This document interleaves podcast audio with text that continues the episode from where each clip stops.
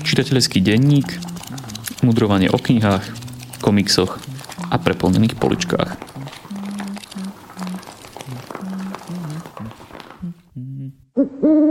Vítajte pri počúvaní dvadsiateho šiesteho čitateľského denníka. Ja som Jakub, je tu spolu so mnou aj Šimon a po takej prázdninovej dvojmesačnej prestávke sme tu opäť, aby sme vám predstavili tie najlepšie knihy a komiksy, ktoré sme čítali, tentokrát už pod ostro svietiacim slnkom. Keď hovorím ostro svietiace, tak zároveň sme boli aj tento týždeň, aj keď nie spolu, na premiéru filmu Oppenheimer od Christophera Nolana. Ty si, Šimon, bol včera? Predvčera. Čo hovoríš na nového, nového Nolana? Ja som bol celkom pozitívne prekvapený. Páčil sa mi na filme to, že nebol plytký, nebol povrchný, bolo tam ako veľa tém, ktoré ten film otvára, akože poznanie, zodpovednosť, a motivácia. Páčilo sa mi, že nemal nejakú skrytú agendu typu zapojiť čo najviac menšín, nejako významne, ale že to bolo verné. Páčilo sa mi, že to nehralo prvoplánovo na city, o aká hrozná atómová bomba a aké to ľudia, ako ľudia pri tom trpia,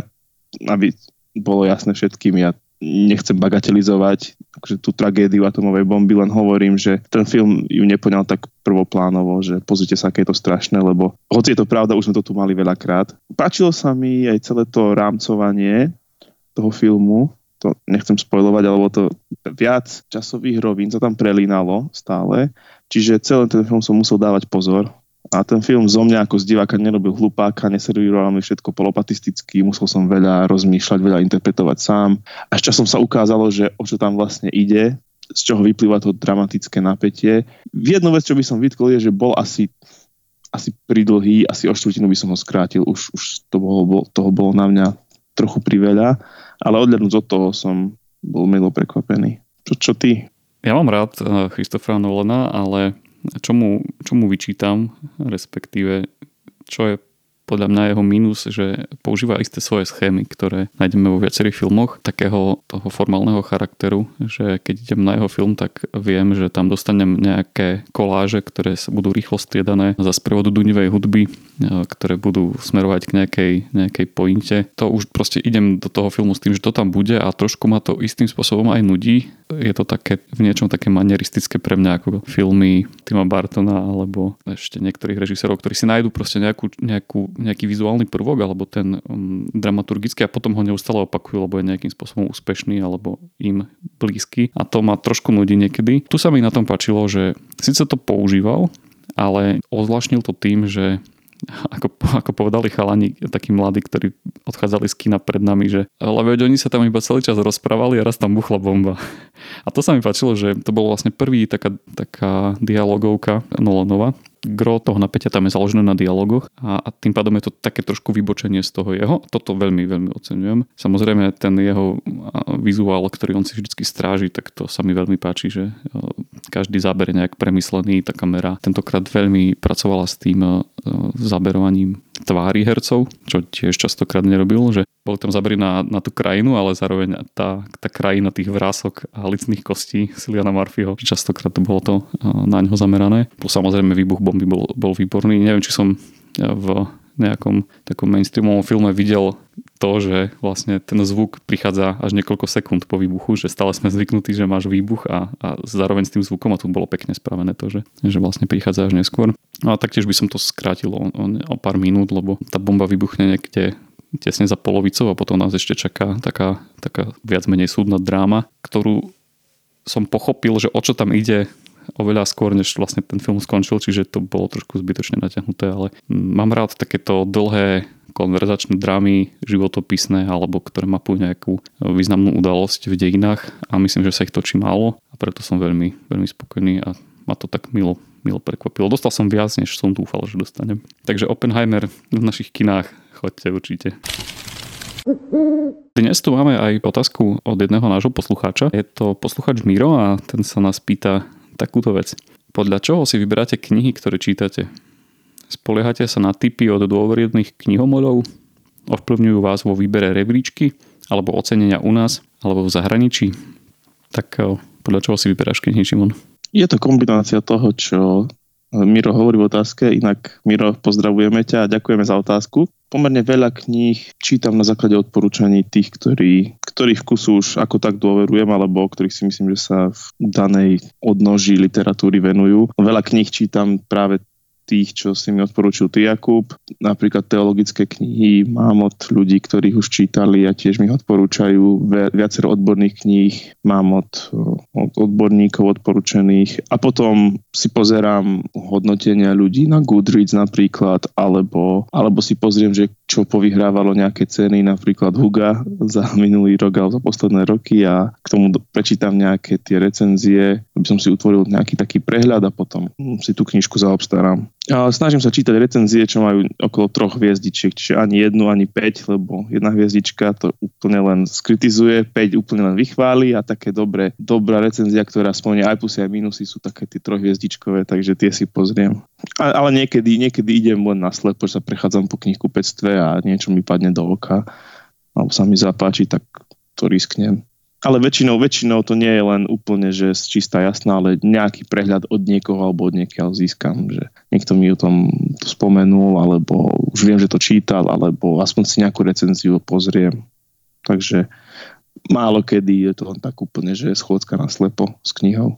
Ja častokrát hovorím o tom, že na Slovensku, respektíve v našom československom priestore vychádza viac než desaťtisíc titulov ročne, takže to je obrovské kvantum kníh, čiže musí mať človek nejaký systém, alebo môže len tak voľne plávať a veľmi veľa odpadu, a takto si nahonobiť. A to bol môj systém kedysi dávno, keď som bol malý, že som chodil len tak do knihkupectiev a vybral som si knižky podľa obálok, lebo mi boli sympatické. Potom som si začal kupovať časopis Pevnosť, lebo mal, mal peknú obálku, tak som si ho kúpil. Je to český časopis venovaný fantasy, sci-fi, hororu a literatúre v podstate. Takže tam som si začal čítať recenzie. Tým spôsobom som sa dostal k nejakým klasikám a vybudoval si možno že aj taký cit na to, že podľa akých kritérií si vyberať tú žánrovú literatúru. Tak som vlastne zistil, že veľmi veľa klasických kníh som nečítal, nielen žánrových, ale aj svetovej klasiky, a v tomto sa snažím si tieto medzery zaplatať nejakým spôsobom. Čiže stále mám vo výhľade Dostojevských a Tolstojov a Dickensov a podobných autorov, ktoré knihy ešte som nečítal. Keď si mám vybrať medzi mŕtvým a žijúcim autorom, tak si vyberám tých mŕtvych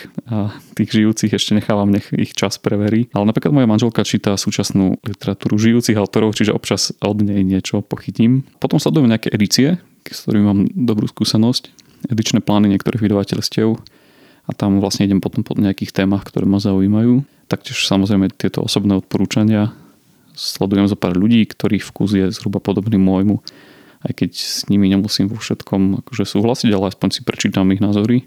A aj keby som, to som si, to som si tak uvedomil, že aj keby som teraz najbližšie dva roky nekupoval žiadne knihy, tak mám dosť zásob doma už naskladaných, a to ešte nepočítam takéto čítanie znova, takže tiež potrebujem v tomto mať nejaký systém. A... Ale v princípe skôr sa vyhýbam novým autorom, skúšam tých časom preverených a idem po tých edíciách.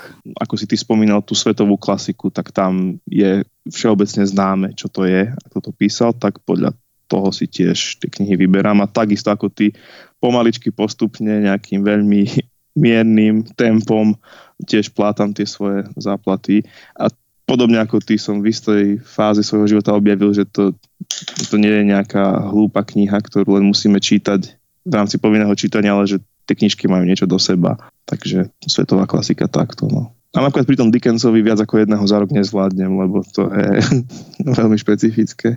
Ja sa ináč taktiež prechádzam knihkupectvami. Myslím si, že majú zmysel veľký, aj keď veľa kníh objednávam online, ale ten prvok náhody, ktorý tam máš, je, je výborný, lebo tak sa vlastne dostaneš ku knihám, ktoré by si, alebo k edíciám, alebo k čomukoľvek, čo je mimo tvojich radarov, a vieš tak vlastne sa k tomu dostať a pozrieť si tú knihu, a akože občas odchádzam takto s nejakými knihami. Alebo zistíš, že zrazu niečo vyšlo, čo dlho si hľadal, a, a podobne. A ešte ďalší moment, ktorý mám, že ako sa dostávam ku knihám, k takým, ktorým by som normálne nečítal, je, že keď musím moderovať nejakú diskusiu. Väčšinou sa to týka teda Anna Soudlitery, že súčasní slovenskí autori teda nie sú úplne moja šálka kávy, že by som to vyhľadával. Ale takto som sa k mnohým dostal, ktoré, ktoré boli fakt, že dobré tie knižky. Čiže aj takéto životné nevyhnutnosti tak ma vedú k, k nejakým knihám. Ja ešte robím to, že ak sa mi od autora zapáči niečo, tak potom si zaobstarám aj ďalšie knižky od toho istého autora, čo nie vždy musí výjsť. Čítal som od Čajnu Mievila niečo a sa mi celkom zapáčil literárne, nie politickými názormi. Tak som si zaobstaral ostatné jeho knihy a akože v priemere som urobil dobre, že bolo to skôr pozitívna ako negatívna skúsenosť, hoci nie všetky boli rovnako kvalitné, ani nie všetky ma rovnako oslovili, ale bolo dobré, že aha, píše zhruba takto, takýmto štýlom. A tak som si pozeral tie ostatné knihy, akorát sa pozerám na svoju poličku, kde sú pekne všetky pri sebe. Ale toto môže, nemusí výjsť. Napríklad J K. Rowlingová potom Harry Potterovi napísala Prázdne miesto, myslím, Casual Vacancy. A to je kniha, ktorá je úplne iná ako Harry Potter, čo nie je zle, lebo to nie je Harry Potter, ale tá knižka sa mi nepáčila. Prečítal som ju celú. Chápem, chápem, o čo v nej išlo, aj akým spôsobom to poňala, aj prečo to niekomu môže páčiť, no mňa to neoslovilo. Ani potom tá aj detektívna séria. No. A tak to je, keď, keď autor asi zabrne do niečoho iného. No. Tak to môže, nemusí výjsť.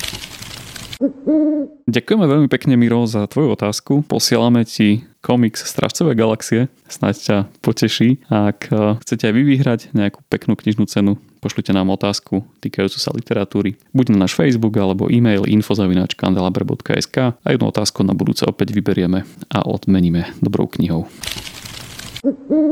Ja začnem prvou knihou, ktorá je zhodou okolností komiks a zhodou okolností ho mám nie na Kubové odporúčanie, ale mám ho požičaný od Jakuba, lebo som no, si robil troška výskum na internete, že aký je jeden z najlepších komiksov o Batmanovi a dopracoval som sa k tomuto a Kubo ako fanúšik Batmana, aj fanúšik komiksov ho veľmi vhodne mal, takže mi ho požičal a je to komiks, ktorý sa v origináli volá Batman The Killing Joke, v českom preklade Kameňák, ďalšie príbehy. Už inak vyšiel aj v slovenčine, videl som ho minule v Pantarej, ale neviem, aký je tam názov. Smrtiaci vtip, alebo niečo, niečo také. No, tak nie až taký dobrý preklad ako ten český, ale no, máme to v slovenčine. No a ku formálnej stránke komiksu ja sa veľmi neviem vyjadrovať, keďže nie som v tomto ani nejak dobre vzdelaný, dokonca aj nepoznám slova, termíny na popis tých krezieb, alebo grafík. Um, takže tu môžem povedať len veľmi hlúpo a veľmi laicky, že obrázky sa mi páčili. Ešte musím poznamenať, že autorom je Alan Moore. Sú tu asi tri príbehy o Batmanovi, Bruceovi Wayneovi.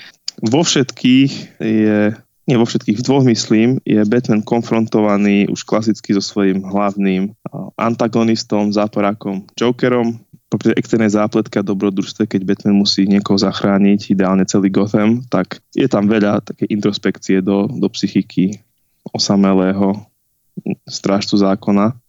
Myslím, že ten komiks je veľmi dobrý v tom, že je poctivý, že si nezatvára oči pred, pred tým, aké je ťažké byť, byť superhrdinom a pred tým, aký je ten Joker hnusný a je tam akurát ten konflikt, že Batman sa riadi svojim morálnym kódom, svojou zásadou, že Jokera nikdy nechce zabiť a vôbec nie v hneve, v nejakom záchvate emócií, ani ho nechce zastreliť, použiť strelné zbrane. A Joker, na, Joker naopak bez škrupulí používa tie naj, niekedy najbrutálnejšie spôsoby, ako, ako ničí svoje obete. Tak je tam stále to napätie, ako sa títo dvaja stretávajú v tom svojom konflikte a že kto z nich nakoniec povolí, teda či Batman, či Batman povolí, lebo Joker už nemá kam cúvnuť v tom svojom, tej svojej morálnej škále, ale Batman je neustále v pokušení opustiť svoj morálny kódex, tak vidíme tam to napätie, ktoré prežíva, no a vidíme ten kontext takej tej absurdnej grotesknosti, keď Joker využíva práve tie kulisy cirkusu, karnevalu, rôznych, v angličtine sú to, že freaks,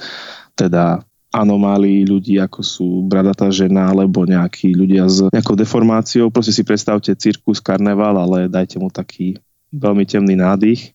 Také Gaimanovské to bolo dokonca. Obzvláštnenie je, že je tu jedna interpretácia pôvodu Jokera, ako Joker vznikol. Mohol by si ešte povedať, že prečo sa to volá Kameňák a akým spôsobom je tam zapracovaný do toho deja?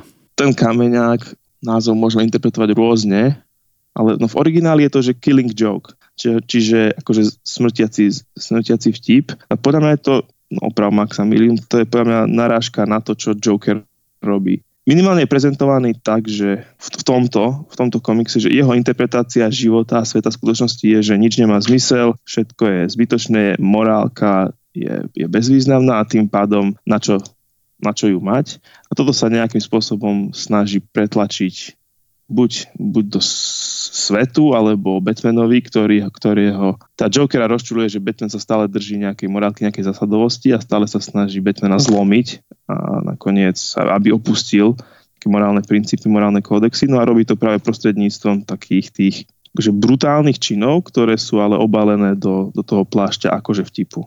Morálka a...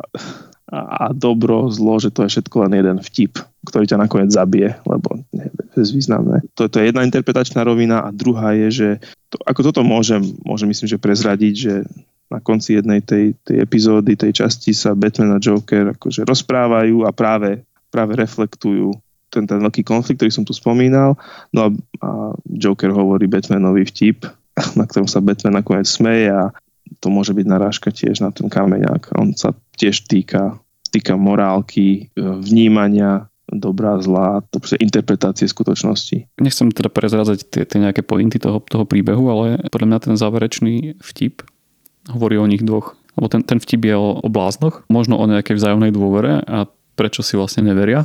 A o tom, že prečo vlastne nemôže ich konflikt nikdy skončiť. Ako keby ten Joker hovoril Batmanovi, že prečo vlastne oni vždycky budú sa nejakým spôsobom konfrontovať, lebo Batman ako keby mu chce nejakým spôsobom pomôcť a Joker mu to vysvetľuje pomocou toho vtipu, že to nie je možné. Keďže častokrát hovoríme o absintovkách, o vydavateľstve Absint a o reportážnej literatúre, rád by som vypichol iné slovenské vydavateľstvo a to vydavateľstvo Premedia, ktoré taktiež vydáva dosť veľa takejto literatúry faktu a oni vlastne majú takú lajkovú loď edíciu Civilizácia. Je to veľkoformátová edícia, ktorá sa venuje rôznym témam. Nie je to reportážna literatúra, ale v rámci tejto jednej edície vychádzajú knihy k dejinám myslenia, k dejinám nejakých ideológií, k ekológii, k urbanizmu a podobne. Vyšlo už nejakých možno, že aj tridsať kníh z tejto edície, ja ich mám možno, že desať. Tak dnes by som predstavil dve z nich. A tá prvá je Klíma v dejinách. Je to kniha, ktorá, za ktorou stojí kolektív slovenských autorov. To je na ne veľmi zaujímavé, že vychádzajú v tejto edícii aj slovenskí autory. Je to ako keby taká už druhá kniha tohto kolektívu, ktorý tvoria zväčšie ľudia, ktorí sa zaujímajú o históriu a archeológiu. Jeden z nich, Oliver Zajac, je pôvodom z Bardejova, teda vlastne tu aj žije, čiže ja som sa takýmto spôsobom dostal aj k tej predchádzajúcej, ktorá sa venovala epidémiám v dejinách, vyšla počas pandémie, mala veľký úspech a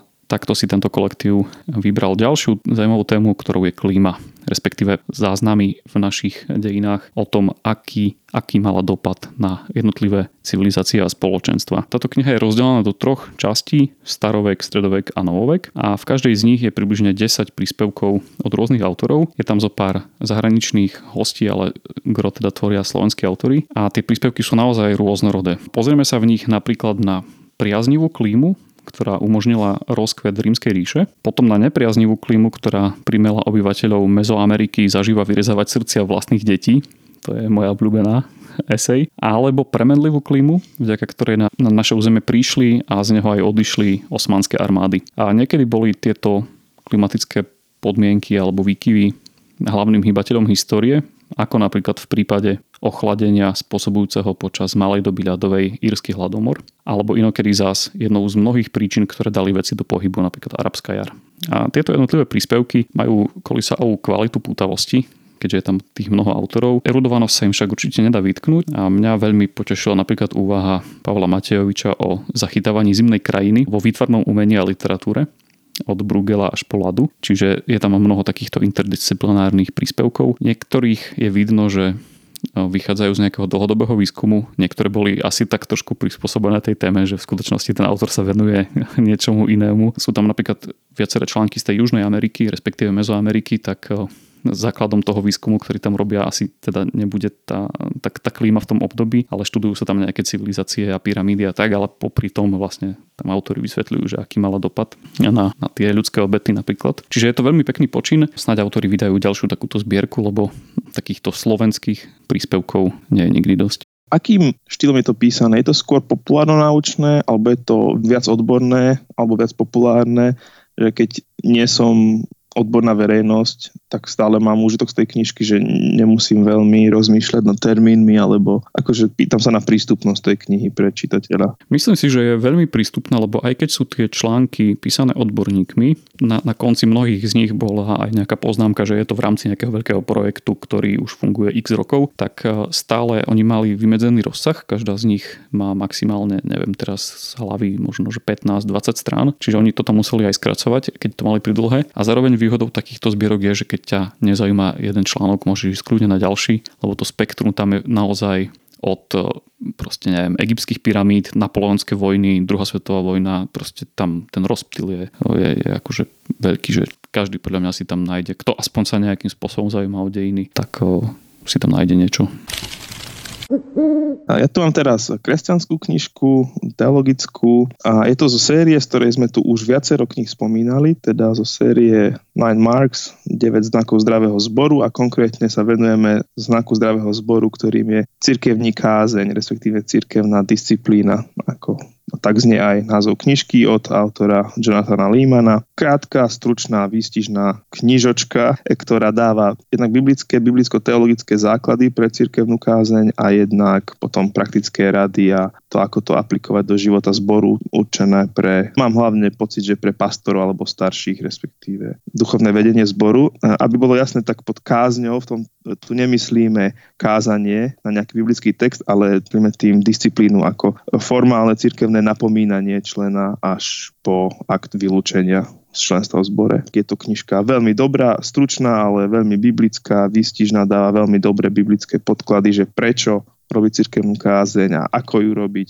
A nemám v tej knihe fakt čo vytknúť. A ten, ten hlavný prínos, respektíve dva hlavné prínosy, je v tom, že vysvetľuje, že tá cirkevná kázeň, tá disciplína nemá byť, ani nie je určená podľa Biblia, tým pádom by ani v praxi nemala byť ako mocenský nástroj osobnej odplaty alebo manipulácie alebo takej nejakej toxickej kontroly nad členmi, ale že to je nástroj, ktorý má viesť k tomu, aby dotyčný urobil pokánie, aby sa vrátil späť k tomu správnemu kresťanskému životu, že to je nástroj pomoci danému človeku, ktorý hreší. A potom tam autor rozoberá, vysvetľuje, že prečo to tak je a ako to funguje. Ten druhý prínos je, že ako túto cirkevnú kázeň robiť nie holisticky, ale ako, ako vybudovať v zbore kultúru, v ktorej je táto vec bežná, príjmaná. Uvediem príklad, no keď nejaký cirkevný zbor o tomto nie, že nepočul, alebo vie len veľmi málo a nie je o tom vyučovaný a zrazu to kazateľ alebo starší zboru vedenie zavedú, tak to môže spôsobiť akože šok, veľa ľudí to nepochopí, tak on tam vysvetľuje, že ako vytvoriť takú kultúru v zbore, kde toto bude niečo normálne a tým pádom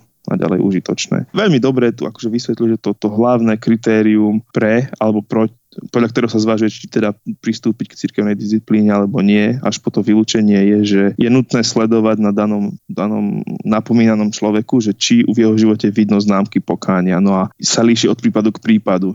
Čiže vysvetľuje, že treba zvažovať viaceré faktory a opatrne to vyhodnocovať. A dáva tam napríklad rôzne kazuistiky a prípadové štúdie, ktoré autor poupravoval a pozmenil a anonymizoval, ale na základe svojej pastoračnej a poradenskej praxe, s ktorými sa stretol. A vysvetľuje teda, vysvetľuje aj potom na praktických príkladoch, ako princípy teologické, ktoré v prvej časti uvádza, ako sa uplatňujú. Takže veľmi odporúčam.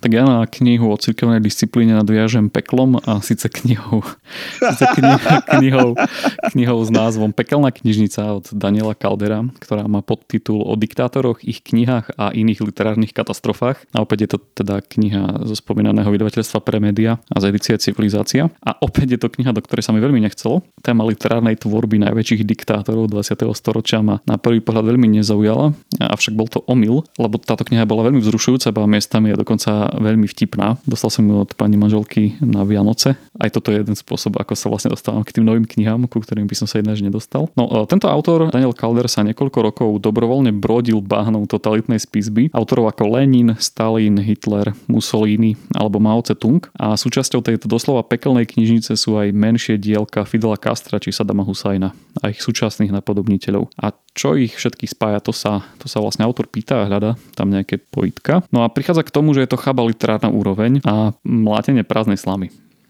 Veľká časť tejto spisby je zlátaninou nenávistných fráz, z prsta vycúcaných téz a opakujúcich sa ničím nepodložených zdĺhavých úvah. to z dlhavých počiarkujem, pretože tie knihy častokrát majú stovky, tisícky strán. Bohužiaľ sa na istú dobu stali aj povinnou literatúrou pre nešťastný ľud tej ktorej krajiny. Čítať Leninové spisy a Mein Kampf bolo povinnosťou. Maovej Červenej knihe sa vzdávala dokonca úcta ako Biblii a kult osobnosti rástol a naberal podobu náboženstva. Za pozornosť, že stojí dvojica ďalších Kalderových pozorovaní, tým prvým je fakt, že diktátori nepísali len tieto siahodlhé teoretické úvahy týkajúce sa vojny, ekonomiky a štátu, ale niektorí dokonca písali aj romány. O tom som nevedel, ale Mussolini alebo aj Husajn písali dokonca romantické príbehy s idealizovanými ženskými hrdinkami. Husajn jednu zo svojich, teda poslednú svoju knihu ešte dokoncoval, dokončoval, keď bol skrytý niekde v bunkri. Vojaci mu už klopali na dvere. Baranidlom. Tým, sm- tým, dá, tým baranidlom, presne tak. Je tu aj také smutno-smiešné konštatovanie, že mnohí západní intelektuáli opakovane podliehajú čaru diktátorov, a to nielen v minulosti, ktorých si idealizujú ako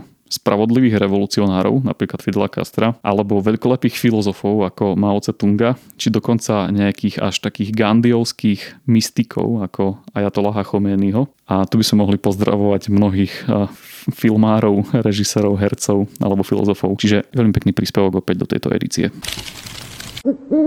Teraz mám knižku a nechcem ju úplne zaradiť do tej série kníh, ktorým sa radšej vyhnúť, ale toto, toto vopred upozorňujem, že nebude pozitívna recenzia. A mám tu knižku s názvom Silo od Hugha Howeyho. Spomínam ju preto napriek tomu, že nebude pozitívna recenzia, lebo nedávno vyšiel seriál ako interpretácia tejto knihy. Knižku mi odporúčil kamoš Milan a ďalší mi ju vychválil, tak Milan, toto nie je nič proti tebe ani tvojmu vkusu.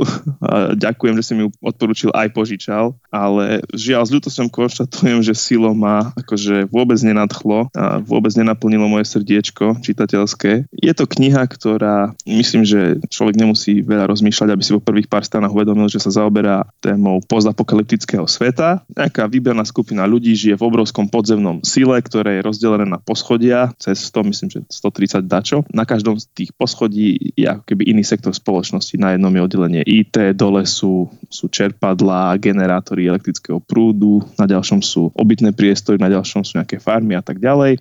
Tí ľudia žijú v tom síle už niekoľko generácií. Myslia si, že to je všetko, čo existuje. Že to je proste svet, že sílo stvorili bohovia a tak ďalej. No ty ako čitateľ hneď vieš, že to je blbosť, že oni sú niekým alebo niečím oklamaní a udržiavaní, udržiavaní v tomto síle. No a ako to už v postapokalyptických ostrovčekoch civilizácie býva, tak sú to silné prvky nejakej totality, totality alebo diktatúry, že každý, kto začne vôbec vyjadrovať alebo šíriť akože neortodoxné názory, hlavne o tom, že na povrchu zeme by bolo lepšie alebo že chce odísť, tak ten je odsúdený na smrť. No, ja sa neviem ubrániť pocitu, že toto je pokus, pokus o napísať akože nejaký vážny, seriózny postapokalyptický román, lenže z toho vyšiel bečkový young adult alebo dokonca teenage, neviem čo. A to preto, že no ja mám pocit, že autor má strašný, strašný štýl. Nie je to ani akože oddychová žánrovka, palpovka na štýl Juraja Červenáka, ktorý sa na nič nehrá, na nejaké veľké posolstvo, ale proste chce čitateľa zabaviť akčným a zaujímavým dejom a,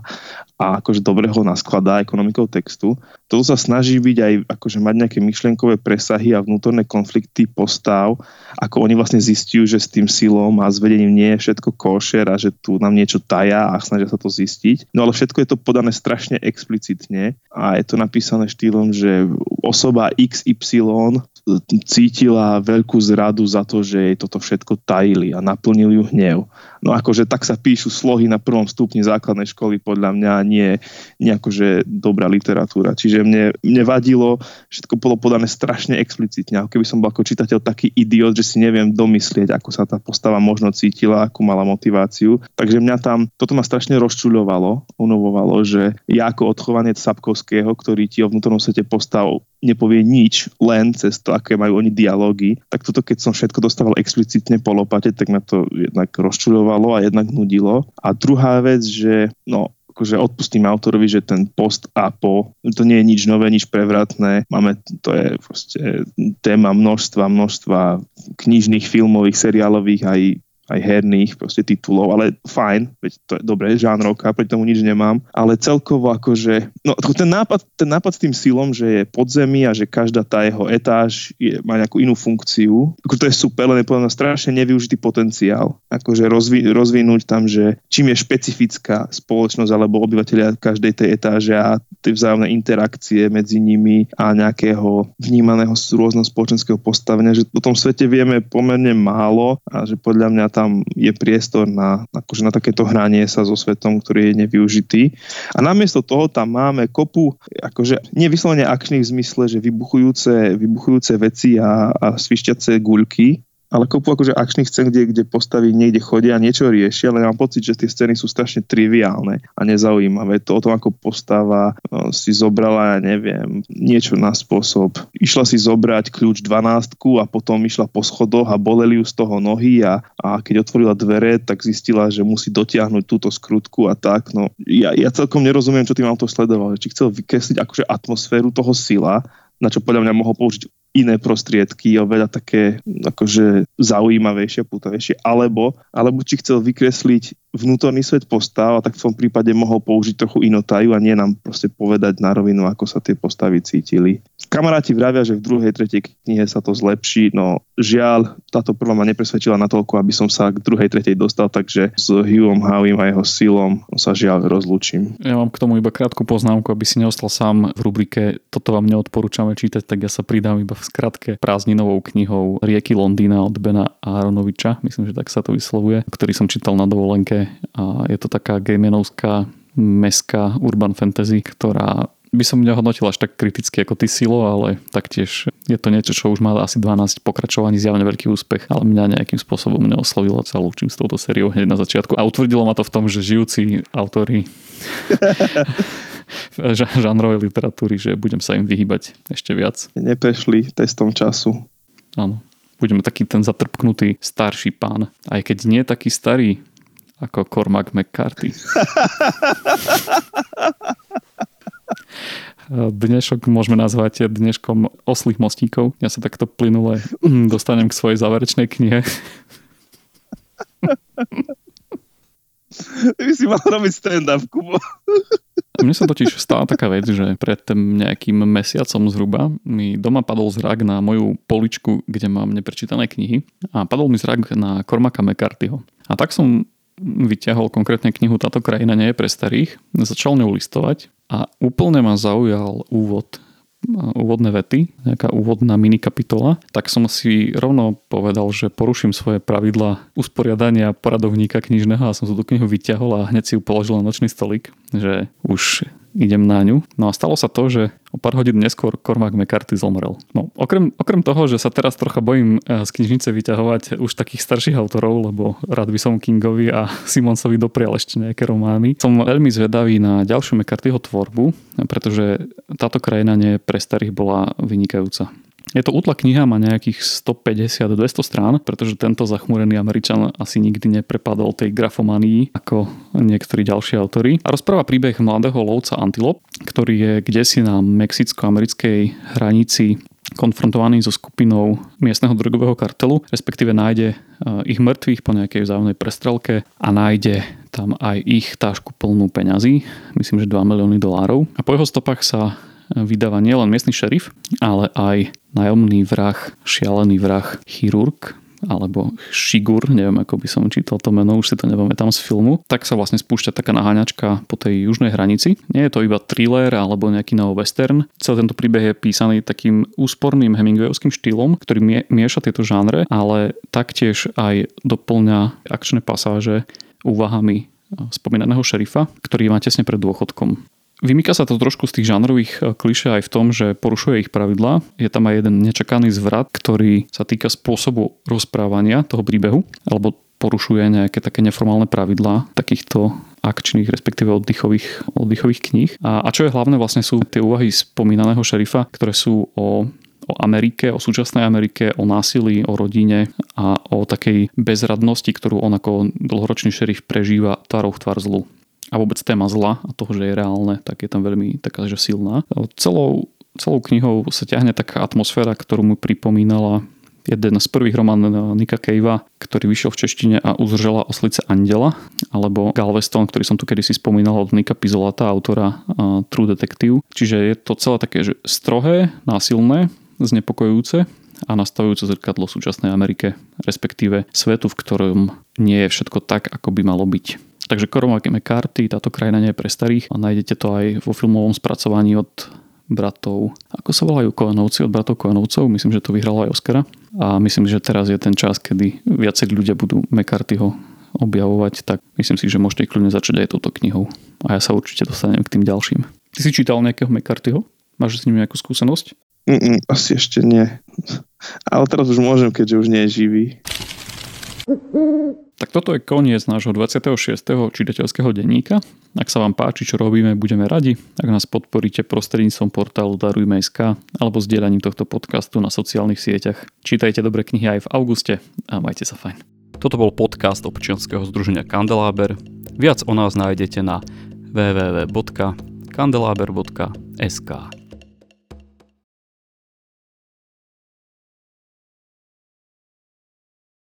Presne to som musel robiť. Ja som zistil, že keď nastavím mikrofón na najväčšiu citlivosť, tak počujem, ako tyká prechod prechodcov na ulici.